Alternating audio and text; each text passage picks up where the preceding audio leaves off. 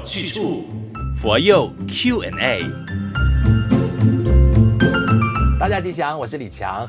学佛路上总会有一些你搞不清楚的，只要你愿意开口问的话，我一定会请法师来帮你回答。因为道理要清楚，学佛有去处。今天继续有智炫法师，李强吉祥。以下这个问题，我个人也非常好奇。我觉得法师很厉害，就是我们在静坐的时候，他怎么会知道我们很像恍神了，还是睡觉了的？是耶，法师们都有读心术吗？怎么都看懂我当下的状态？法师其实没有很厉害，因为呢，当你们恍神的时候呢，就是很容易被察觉啊。比如说这个身体会晃动啊、嗯，已经前冲后扬了。东歪西倒了，或者是这个头呢，好像在钓鱼一样哦，嘟咕嘟咕了。然后呢，哦，严重的话就可能打呼了。所以其实法师没有很厉害，而是呢，实在太明显，就是没有在专注了。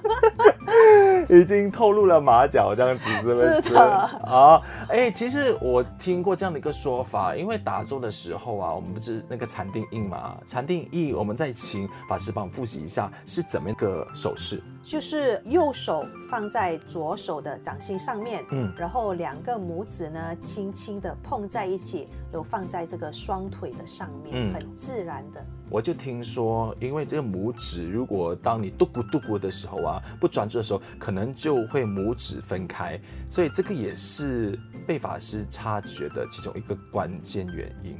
呃，是吗？应该不会是这个，因为这个太细微的一个动作了。通常你如果这个手指会分开之前呢，你的头一定是在早就已经 对，或者是你 放到哪里去了？对，摇到外婆桥了。是的，是的。哦，所以呃，这就是为什么我们在打坐的时候呢，法师手上都会有这个香板。不是为了惩罚你，不是为了要打的大大力，让你觉得说有疼痛感，所以你会惊醒过来，而是有什么更深层的意义吗？啊、其实这个香板呢，是禅堂里面它用来检测修行的木板。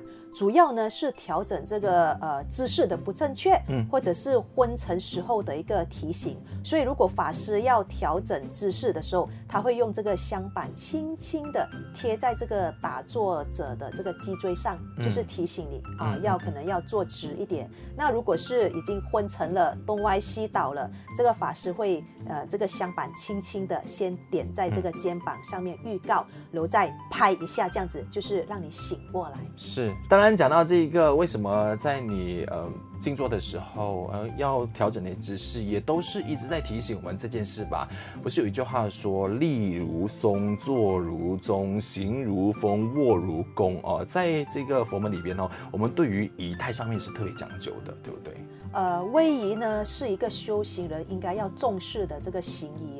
呃，可能有些人认为说，哎呀，学佛还这么麻烦哦，还要照顾这个威仪很麻烦的，呃，就不太重视这个威仪。但是如果一个人呢，他行为粗鲁，站没站相，坐没坐相，衣冠不整，或是这个谈吐很庸俗的话，也不容易受人家的尊重啊。嗯嗯。所以呢，呃，就是我们要照顾自己的这个威仪啊，身为一个修行人，在佛门呢有一个寄语哈，他说：举佛音声慢水流。诵经行道宴行游，合掌当胸如捧水，立身顶上是安游。瞻前顾后轻一步，左右回旋半盏眸。威仪动静常如此，不愧佛门修行人。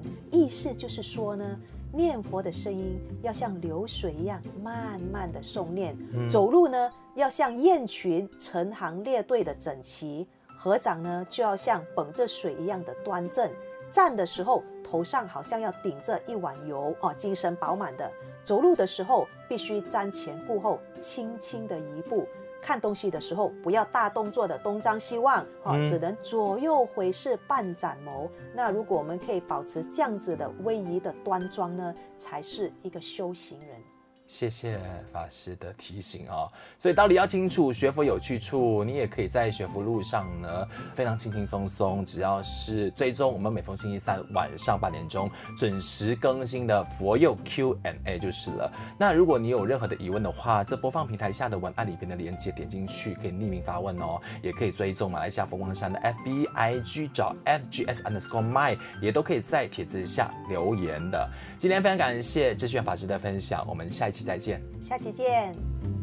道理要清楚，学佛有去处，佛佑 Q&A。